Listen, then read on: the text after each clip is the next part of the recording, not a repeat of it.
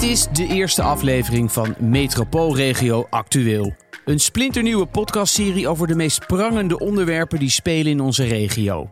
We trappen af met de economische ontwikkelingen in de MRA. Natuurlijk naar aanleiding van de laatste economische verkenningen die deze zomer zijn gepresenteerd. Waar de MRA zelfs na de pandemie economisch groeide, zien we ook een aantal onderwerpen die in de toekomst aandacht vergen. Over welke thema's hebben we het dan en waar moeten we liever vandaag dan morgen mee aan de slag? Mijn naam is Frank Kromer en vandaag spreek ik met professor Dr. Henry de Groot, hoogleraar regionaal economische dynamiek aan de Vrije Universiteit in Amsterdam. En hij is serlid. De Groot is dé expert van de economische ontwikkelingen in de regio en vandaag vertelt hij ons alle ins en outs over de toekomst van de MRA. Meneer de Groot, welkom. Dankjewel. Um, ik vraag me af, zit ik hier nu tegenover een optimistische hoogleraar of is het toch een beetje voor de bühne? Want ik las een interview waarbij u zei nog wel hoopvol te zijn voor de toekomst, maar dat scheelt niet veel. Nou, tegenover u zit in ieder geval een optimistisch mens. Uh, maar als ik als wetenschapper kijk naar de uitdagingen die op ons afkomen, is het wel een regio met een aantal uitdagingen. Uh, laat ik het zo formuleren. En een aantal grote, lange termijn uitdagingen.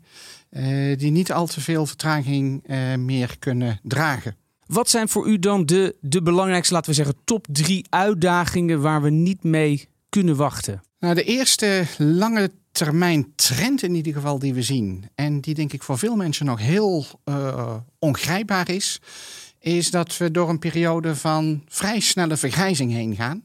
Dat betekent dat allerlei vraagstukken die we in deze economische verkenning ook adresseren, tekorten op de arbeidsmarkt, die alsmaar groter worden, waarschijnlijk de komende twintig jaar alleen nog maar verder op zullen lopen. Dus dat is, dat is één heel belangrijke trend die volgens mij iedereen tussen de oren moet komen te zitten. Uh, omdat die allerlei beperkingen met zich mee gaat brengen. Ja. Dus dat is er één. Ja, die arbeidsmarkt gaan we het straks nog over hebben. Ja. Wat zijn de andere? Want uiteindelijk, het gaat nu hartstikke goed. Ik bedoel, uh, we zijn goed door de coronaperiode heen gekomen. De regio ja. groeit op economisch vlak. Dus ja, ik zou bijna alle luisteraars willen vragen hoe zij de afgelopen zomer hebben ervaren. Uh, en ik denk dat iedereen zich dan beseft dat we voor een enorme uitdaging staan. Hoe de uh, klimaatverandering en de grote verduurzamingsopgaven het hoofd te bieden. Dus dat is wat mij betreft absoluut een tweede. Uh, en een derde, en die adresseren we ook wel. Ja, het gaat goed met de regio als geheel. Maar dat geldt zeker niet voor iedereen in de regio. Dus we zien ook op een aantal punten ja, toch tweedelingen ontstaan uh, met alle maatschappelijke gevolgen van die. Over dat maatschappelijke wil ik het zo hebben. Maar eerst economisch. U zegt ook een tweedeling. Ja, ik heb altijd in mijn hoofd Amsterdam en Schiphol. Dat zijn de economische trekkers van de regio. En de rest, ja, hoe moet ik dat nou zeggen? Die, die hangen er toch een beetje bij. Ja, ik zou dat vanuit deze regio niet zo willen duiden. Uh, de regio is gewoon één geheel. Uh, alles hangt met alles samen. Iedereen heeft elkaar nodig. Uh, en ja, als we kijken naar waar de werkgelegenheid en de economische activiteit zich concentreert, dan zien we eigenlijk vooral sinds de grote recessie dat die zich steeds meer in de richting van die als uh, Amsterdam, Haarlem en Meer verplaatst. Daar helemaal gelijk in. Maar als we vervolgens kijken wat dat betekent voor werkgelegenheid die het biedt voor mensen uit Purmerend, uit Almere, uit Haarlem, zou ik zeggen van ja, iedereen profiteert daarvan mee. Dus ik denk dat dat veel meer het perspectief is wat ja. we daarop zouden moeten hebben. En hoe komt dat toch, dat beeld dan? Amsterdam, Schiphol en de rest. Ja, ja Purmerend, laten we dat als voorbeeld nemen. Dan, dat, ja, dat, dat nou ja, ik mee. denk dat, dat, dat, dat gemeenten elkaar misschien toch nog te veel als elkaars concurrent zien. Uh, en uiteindelijk uh, zijn we één regio. Ik zeg wel eens van, goh, het, als je gewoon een gemiddelde burger in deze regio zou vragen van waar ze zich thuis voelen, dan denk ik dat heel veel mensen eigenlijk inzien dat hun, hun dagelijks jachtgebied veel verder gaat dan de grenzen van de gemeente waar ze toevallig staan geregistreerd. En als je dan vervolgens gaat kijken van wat is nou zo ongeveer dat jachtgebied, ja, dan denk ik dat die grenzen van de MRA, zoals bestuurders die met elkaar hebben afgesproken dat dit de regio is waar bestuurders samen de uitdagingen aan willen gaan, eh, ik denk dat die heel erg goed en verstandig zijn gekozen. Ja, ik, uh, ik, wil met u gaan naar brede welvaart. Het is een term die herhaaldelijk terugkwam tijdens de State of the Region. Bijvoorbeeld in de toespraak van MRA-voorzitter en burgemeester van Amsterdam, Femke Halsema. Is die term niet gewoon het oude principe van de rijken worden rijker en de, de armen worden armer en daar moeten we wat aan gaan doen? Nee, dat is het wat mij betreft zeker niet. Uh, en tegelijkertijd moeten we wel oppassen dat het daartoe niet verwocht. Uh, en ik maak me met name zorgen over hoe mensen zeggen van ja, God, brede welvaart. Uh, dan doen we alles wat we belangrijk vinden met elkaar. En dus is het goed. Ja. En Dat is een veel te makkelijke manier van er tegenaan te kijken. Als je denkt in termen van brede welvaart, dan betekent dat voor mij als econoom dat je denkt over wat de grote vraagstukken zijn die voorliggen. In een wereld die onvermijdelijk door schaarste wordt gekenmerkt en maakt dat we een aantal heel fundamentele keuzes hebben te maken. En juist het onder ogen zien van die keuzes en daarna handelen, daar zit wat mij betreft het potentieel van het denken in termen van brede welvaart. Bent u niet bang dat dat een heel erg uh, politiek uh, gevoelig onderwerp gaat worden? Hè, brede welvaart, wordt dat niet te veel links-rechts? Nee, dat denk ik niet. Uh, natuurlijk zullen politici hier wel uh, een ei over moeten leggen. He, dat is ook iedere keer mijn oproep als ik het over brede welvaart heb. Dat ik zeg van ja, het is niet aan mij om als wetenschapper om, om heel precies te zeggen hoe die brede welvaart eruit zou moeten zien. Hoe die keuzes eruit zouden moeten zien. Dat is het primaat van de politiek. En als zij eenmaal aangeven van nou deze kant willen we op.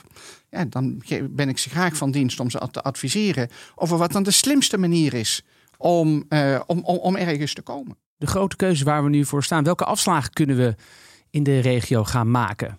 Ja, ik denk dat een van de grote uitdagingen waar we voor staan als het gaat om uh, die aanstaande tekorten op de arbeidsmarkt. Ik had het net over die schaarste van arbeid, die alsmaar groter zal worden tegen de achtergrond van vergrijzing, uh, is hoe de arbeidsproductiviteit te bevorderen. Ja, dus daar ligt een enorm potentieel. Dan hebben we het over hoe we uh, handen en voeten gaan geven aan een agenda gericht op levenslang ontwikkelen. Zodat mensen al die transities waar we voor staan, uh, daar, die ook mee kunnen maken. Dat ze de omscholing ook makkelijk tot zich kunnen nemen die daarvoor nodig is. Uh, en daarmee dus productief blijven. dus daar zit, zit denk ik een, een enorm potentieel. Uh, daar hoort ook het belang van, van innovatie, uh, research and development uiteraard bij. Het belang van uh, sterke kennisinstellingen die daar een bijdrage aan kunnen leveren. Dus dat hele cluster blijft van ontzettend groot belang. en de andere, maar die zit meer aan die bestuurlijke kant, is of die bestuurders elkaar weten te vinden om die grote vraagstukken in gezamenlijkheid op te pakken. En elkaar daarbinnen soms ook wat te gunnen. Ja, ja. Tijdens de presentatie van de economische verkenningen kreeg de Amsterdamse wethouder uh, Embarki het eerste exemplaar. Maar die had het vooral over woningbouw en ruimte laten voor de economie. Het ging helemaal niet over vergrijzing. Uh, nou, dat is een spannende. Ik denk dat uh, als ik zelf kijk naar het vraagstuk van de woningmarkt. dan ben ik er vrij sterk van overtuigd dat die vergrijzing wel degelijk een grote rol speelt in de huidige tekorten op de woningmarkt. Uh, omdat die vergrijzende samenleving ook leidt tot een samenleving waar er een relatief kleine, een relatief oude groep in relatief grote woningen woont. En er een hele grote groep jongeren is die toegang wil tot die woningmarkt en graag die vierkante meters zou willen consumeren. En daar eigenlijk de ruimte niet voor krijgt omdat ouderen blijven zitten waar ze zitten. Dus het hele vraagstuk van doorstroming op de woningmarkt. Ik denk dat daar misschien wel een grotere sleutel tot een oplossing ligt dan uh, de agenda waar de huidige minister uh, uh, van Woningbouw voor gaat om te bouwen en te bouwen en te bouwen. Daarmee wil ik niet zeggen dat bijbouwen niet relevant is. Absoluut, zal bijgebouwd moeten worden. Maar het nadenken over hoe we de vierkante meters verdelen en met name ook hoe we toekomstbestendig gaan bouwen. Uh, klinkt misschien heel raar, gegeven het feit dat je vooral met jongeren spreekt die naar een woning op zoek zijn. Maar mijn stelling zou zijn dat we vooral nu aantrekkelijke woningen voor oude vandaag moeten gaan bouwen, zodat we die doorstroom op gang gaan krijgen. U heeft het toch over grote thema's. Uh, ik zou dan zeggen, ja, dit is hartstikke leuk die regio, maar dit is eigenlijk een rijksverhaal. Nou ja, het is een samenspel tussen rijk en regio. Op het moment dat ik zeg dat dit het schaalniveau is wat deze regio past, uh, dan ben ik daarvan overtuigd. Daarmee zeg ik niet dat het Rijk en dat Brussel niet een hele belangrijke rol te vervullen hebben in het stellen van kaders en inderdaad het maken van nationale wetgeving. Maar vervolgens zien we dat diezelfde Rijksoverheid ook ontzettend veel opdrachten uh, en opgaves naar de regio uh, schuift. Uh, alles in het ruimtelijk ordeningsdomein zo ongeveer. En daar hoort het verschaffen van vergunningen en wat voor type vergunningen uitgegeven worden. Daar gaat uiteindelijk provincie en gemeentes over. Daar gaat het Rijk helemaal niet over.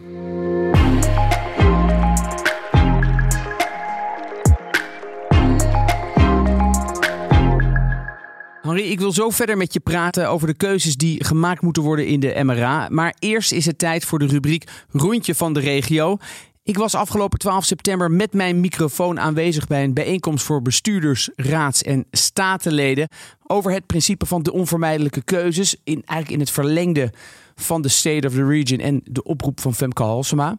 En uh, tijdens die bijeenkomst in Amstelveen vroeg ik aan verschillende aanwezigen of zij uit de voeten konden met die term brede welvaart. Laten we even luisteren. Trudy van het Heel Bettink uit uh, gemeente Haarlemmermeer. Elke gemeente houdt zich bezig met hoe gaat het met onze inwoners, wat kunnen we voor hen betekenen. Maar je moet je focussen als metropoolregio Amsterdam waar je elkaar op kunt versterken. En in dit geval, brede welvaart, is dat een onderdeel. Maar er zijn belangrijke onderdelen zoals economie, mobiliteit en ruimte. Dat gaat over de grenzen, dat stopt niet bij de grenzen. Hallo, ik ben Elko Taams. Ik ben wethouder in Oostzaan. Het is, het is uh, wel een, een, een, een, woord of een, een begrip wat heel moeilijk uh, in te vullen en waar te maken is, denk ik. Hè? Ik denk dat heel veel mensen daar verschillende beelden bij hebben wat brede welvaart nou is. Maar uh, dat het om veel meer gaat dan alleen maar om het inkomen van mensen als het gaat om welvaart, dat spreekt voor zich. Ik ben Ferry van Groeningen, raadslid in Amstelveen voor BBA. Ik denk dat het een hele handige kapstok is om te kijken wat je als, even over de gemeente dan, waar je mee bezig bent. Het kan niet altijd doorslaggevend zijn, denk ik, helaas. Want je zult ook af en toe gewoon dingen moeten doen. Maar het is heel belangrijk dat je daar steeds meer oog voor hebt. Want de mensen moeten ook een soort prettig welbevinden hebben in je gemeente. Mijn naam is Marja Ruigrok. Ik ben wethouder in Haarlemmermeer. Ik zit in het bestuur van de metropoolregio en ook in het bestuur van de vervoerregio. Ja, wat mij betreft is het heel erg breed. Hè, en hebben we in onze regio een aantal grote probleemstukken die we aan moeten pakken. En dat heeft te maken met wonen, met uh, bewegen, uh, met, uh, met ruimte die we hebben. En we hebben schaarste aan alles. Aan mensen, geld, stroom, ruimte. Dus, uh, en, en natuurlijk hoort brede welvaart daarbij. Maar ik zou het jammer vinden als het een, uh, een gegeven wordt van stapelen. Van oh, en dan moeten we ook nog aan brede welvaart uh, denken. Want we hebben al heel veel te doen met elkaar. Dus laten we in godsnaam die dingen aanpakken die nodig zijn. Ja, Henri, zoals je hoort, omarmen mensen het. Maar er is toch ook wel, wel sceptisch. Hoe, hoe kijk jij er tegenaan? Kijk, een deel van de sceptisch herken ik. brede welvaart moet niet tot een soort schaamlap verworden. Dat we zeggen van ja, we denken in termen van brede welvaart en dus is het goed. Brede welvaart gaat pas werken op het moment dat we erkennen dat we voor een aantal hele grote uitdagingen staan. En dat we die het hoofd moeten bieden uh, in een context waarin schaarste onvermijdelijk is.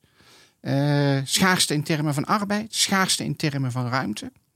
Uh, en daar waar er sprake is van schaarste, is het enige wat je kunt doen hele, hele scherpe keuzes maken.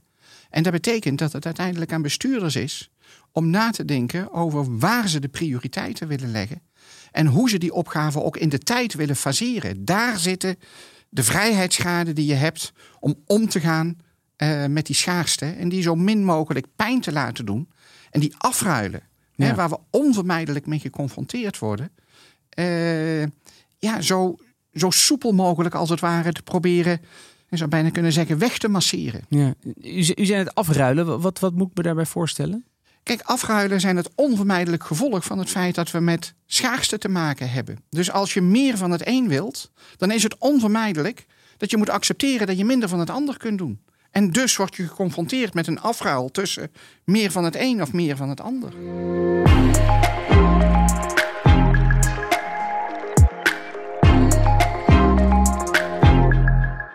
Laten we wat dieper induiken in die brede welvaart. Kun je een initiatief noemen dat zich inzet op die brede welvaart? Uh, nou, een heel mooi initiatief vind ik uh, de, de, de, de plannen die er in deze regio zijn om, om handen en voeten te geven aan, aan levenslang ontwikkelen. Uh, ik zie bijvoorbeeld dat er in de regio Eimond allerlei initiatieven zijn om een hele grote transformatie rondom uh, het cluster Tata Steel, die echt heel erg ingrijpend is, uh, die mensen ook bezorgd maakt over hun toekomstige banen, om door ja, een beleid gericht op leveren van steun waar het nodig is, ondersteuning zodat mensen ook door kunnen naar, naar andere banen. Uh, ja, daar zie ik wel mooie initiatieven ontstaan. En daar zie je uh, ja, dat dat proberen is een, een balans te zoeken tussen verdienvermogen aan de ene kant, iedereen dat mee kunnen laten maken aan de andere kant, en het erkennen En dat we tegen een aantal hele harde planetaire grenzen aanlopen. Die maken dat we dingen echt anders zullen moeten gaan doen. Want ja, de ruimte is natuurlijk, los van het klimaat, is natuurlijk de ruimte die we hebben in Nederland ja, redelijk beperkt. Als je ziet naar hoe groot onze economie is. Absoluut. Dus, dus ja, al die, uh, die grote transities, zoals we ze dan noemen. Uh, uh, zeker als we naar de energietransitie kijken. Ehm, en ook de transitie naar een circulaire economie, daar geldt eigenlijk precies hetzelfde voor. En daarvan weten we dat ze in vergelijking met hoe we tot nu toe in onze energievoorziening voorzagen, dat die een relatief intensief beroep doen op twee productiefactoren. En dat is grond en arbeid. En laten dat nou net de twee productiefactoren zijn die juist in deze regio erg schaars zijn. Dus ja, daar ligt wel een enorme opgave voor ons. Maar lopen we niet simpelweg tegen onze eigen grenzen aan? Ik bedoel, we hebben maar beperkte ruimte en halen we niet veel te veel expats en arbeidsmigranten naar binnen om die economie maar te supporten? Moeten we eigenlijk niet helemaal anders gaan kijken naar, naar groei? Nou ja, ook daar is het een kwestie van zoeken naar een balans. En ik denk dat we tot op zekere hoogte uh, misschien ook wel wat doorgeschoten zijn, inderdaad, in uh, al of alle, veel energie uh, op internationalisering te zetten. Het heeft ons veel goed gebracht. Maar of je dat ook nog eens extra moet subsidiëren, bovenop het al reeds aantrekkelijke vestigingsklimaat, ja, daar kun je je vraagtekens bij plaatsen. Dus ook daar is het denk ik een zoektocht naar ja, een gezonde balans. en iedere keer weer de vraag stellen of we doorgeschoten zijn of niet. Uh, en tegelijkertijd, hè, als we kijken naar de huidige discussie, ik maak me dan niet zozeer zorgen over een uh, uh, overdaad, hè, maar de huidige discussie nu omtrent internationalisering van ons onderwijs bijvoorbeeld, waar heel hard teruggeduwd wordt. Ja, nou, dat lijkt niet echt te helpen. Dit jaar weer een record aan internationale studenten. Ja, en dat, dat maakt duidelijk dat we blijkbaar een uitstekend onderwijsstelsel hebben, wat ontzettend aantrekkelijk is voor, uh, voor buitenlanders om op af te komen. Uh, en ik denk dat we daar ook trots op kunnen zijn. U bent natuurlijk een wetenschapper, geen bestuurder of politicus, maar toch. Ik kan me voorstellen dat je handen af en toe jeuken. Dat je denkt, nou, als ik nou de touwtjes in handen had, zou ik meteen dit en dit meteen prioriteit maken en daar echt binnen, binnen een paar jaar grote verbeteringen in teweeg brengen. Nou ja, ik denk toch dat echt de opgave nummer één de duurzaamheid, verduurzamingsopgave is. Dus ik heb wat dat betreft ontzettend veel sympathie voor alle discussies die nu gaande zijn over het uitfaseren van fossiele uh, subsidies bijvoorbeeld. Kunnen we ook zien uh, op de A12 in Den Haag? Uh, iedere dag weer. Ja. U staat iedere dag bij de A12? Ik zelf niet. Nee? maar ik ken veel van mijn studenten die daar naartoe gaan. Ja. En er is geen moment dat ik ze probeer te ontmoedigen daarin. Nee. En het stemt me hoopvol dat juist jongeren daar op een bijzonder vreedzame manier voor hun toekomst willen vechten. En dat geeft mij hoop. Wat kan de MRA doen op dat belangrijke vraagstuk? Collectief alles wat we hier kunnen doen om onze bijdrage te leveren aan die verduurzaming uh, niet in de weg zitten. Uh, en dat doen we nog wel eens. Ja, heeft, heeft u een voorbeeld? Nou, de manier waarop hier bijvoorbeeld uh, in deze stad het dossier windmolens uiteindelijk is gesneuveld, mm -hmm. is daar een voorbeeld van. Waar je ziet dat er een vurig pleidooi werd gehouden door een grote groep in deze samenleving om tot verduurzaming over te gaan. Uh, vervolgens komt er een vooruitstrevend plan om verduurzaming van de energievoorziening te krijgen. Ja, en zie je dat diezelfde burgers die daarvoor pleiten ineens beseffen dat een deel van die windmolens ook in hun achtertuin komt staan. En dan geeft men ineens niet thuis. Ja, dat kan dus niet. Nee, not in my backyard. Dat is exact wat, we, wat we te vaak zien. Maar het is natuurlijk ook weer een typisch voorbeeld waarbij de rijken, de hoger opgeleiden, want want Durgerdam waar dit speelt, dat is natuurlijk hartstikke duur. Dat die zich zo verenigen, is dat niet gewoon een voorbeeld van die ongelijkheid? Nou ja, ik denk dat we ervoor uh, moeten zorgen dat we uh, deze transitie zo uh, handen en voeten geven. dat sterkste schouders ook de zwaarste lasten gaan dragen. Zowel in financiële, maar waar het nodig, ook in fysieke zin. Ja, ja, dus eigenlijk is duurzaamheid het onderwerp waar de MRA nu mee aan de slag moet. Dat, dat echt nu opgepakt moet worden. Ja, in combinatie met uh, die balans tussen groei, verdienvermogen aan de ene kant uh, en het sociale en het duurzame aan de andere kant. Als ik het heel compact uh, zou samenvatten, is die balans de afgelopen decennia te veel in de richting van het economische gegaan. Uh, dus, dus die twee, wat mij betreft, in samenhang. Uh, maar ja, als ik inderdaad naar uh, deze eeuw kijk, denk ik dat dit inderdaad op het gebied van verduurzaming, en ik denk niet dat ik dan overdrijf, de eeuw is waar het erop of eronder zal zijn. Ja. En daar voeg ik dan aan toe dat, daar, daar helpt het denken in termen van brede welvaart ook dat wij hier nog niet zo heel veel te klagen hebben en zorgen te maken hebben. De echt grote impact, die gaat plaatsvinden uh, in plekken hier redelijk ver vandaan. Waar de middelen die de mensen daar hebben om de klimaatverandering het hoofd te bieden, vele malen beperkter zijn dan de middelen die wij hebben. Als u het zo uitlegt, denk ik ja. Dat, het klinkt eigenlijk heel makkelijk. Maar volgens mij is dit het moeilijkste, meest complexe vraagstuk dat we denk ik ooit hebben gehad al die factoren. Dan heb ik het over de vergrijzing, heb ik het over het klimaat, over gebrek aan ruimte. Nou, dat is allemaal met elkaar verweven. Nou, ga er maar aan staan. Ja, dus ik, ik, ik prijs me iedere dag weer gelukkig dat ik het prachtige vakgebied mag beoefenen. wat ooit het vakgebied uh, heette van political economy. En dat is denk ik wel veelzeggend. Ik bedoel, economie gaat over schaarste en hoe daarmee om te gaan. Uh, maar wat de grondleggers van ons vakgebied al erkenden, is dat ja, om uiteindelijk die keuzes te maken, heb je ook politici nodig die uh, helder durven te zijn in waar ze de prioriteiten willen leggen. En uh, dat is niet aan de econoom. Het leggen van die prioriteiten is uiteindelijk de uitkomst van uh, een hopelijk goed functionerend democratisch proces, waar we met elkaar aangeven van wat voor samenleving we in 2050 willen zijn. En vervolgens kan ik als econoom ja, allerlei, denk ik, verstandige adviezen geven over hoe dat op een zo efficiënt mogelijke manier te bereiken. Om uh, af te sluiten, u bent hoogleraar, dus u kijkt ook graag terug naar het verleden om toch lering te trekken uit wat we vroeger hebben gedaan. Uh, als we dan naar de regio kijken, wat zijn nou lessen die u uit het verleden kunt, kunt halen waarbij u zegt, nou toen hebben we een hele goede keuze gemaakt en toen hebben we een keuze gemaakt, op welk gebied dan ook, die achteraf ja, niet zo heel slim was? Hm. Um, wat volgens mij uh, een ontzettend goede keuze geweest is, zeker ook als ik naar deze regio kijk, is dat we ergens in de loop van de jaren tachtig uh, de politiek van, ik soms wel eens de verdelende rechtvaardigheid noem, mm -hmm. hebben losgelaten. Uh, ze hebben toegestaan dat er wat meer pieken, wat meer dalen ontstaan.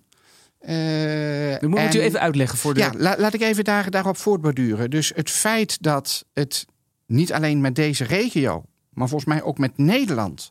Uh, sinds de jaren tachtig uh, heel veel beter is gegaan.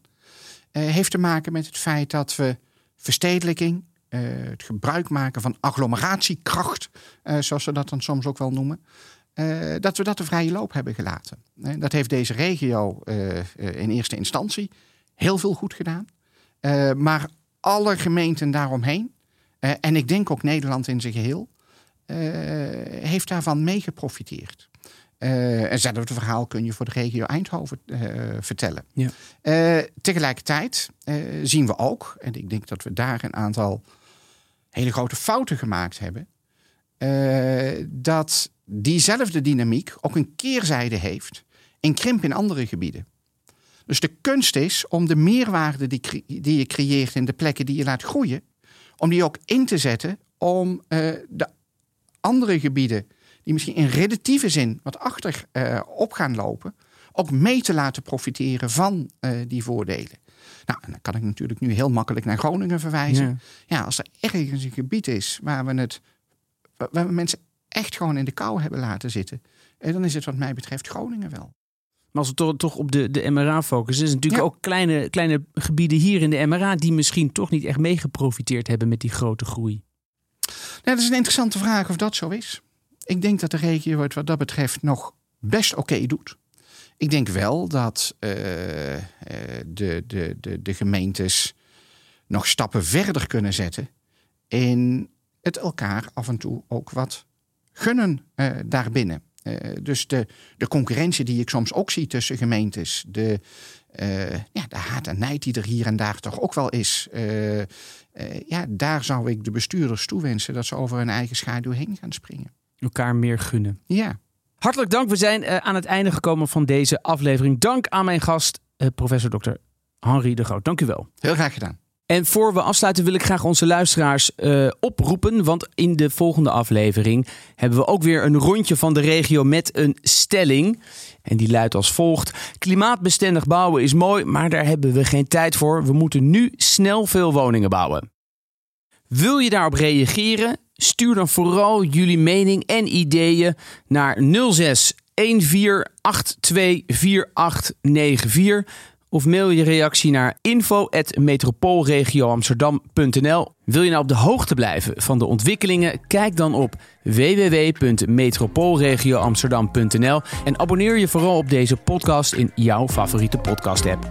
Mijn naam is Frank Kromer. Tot de volgende keer.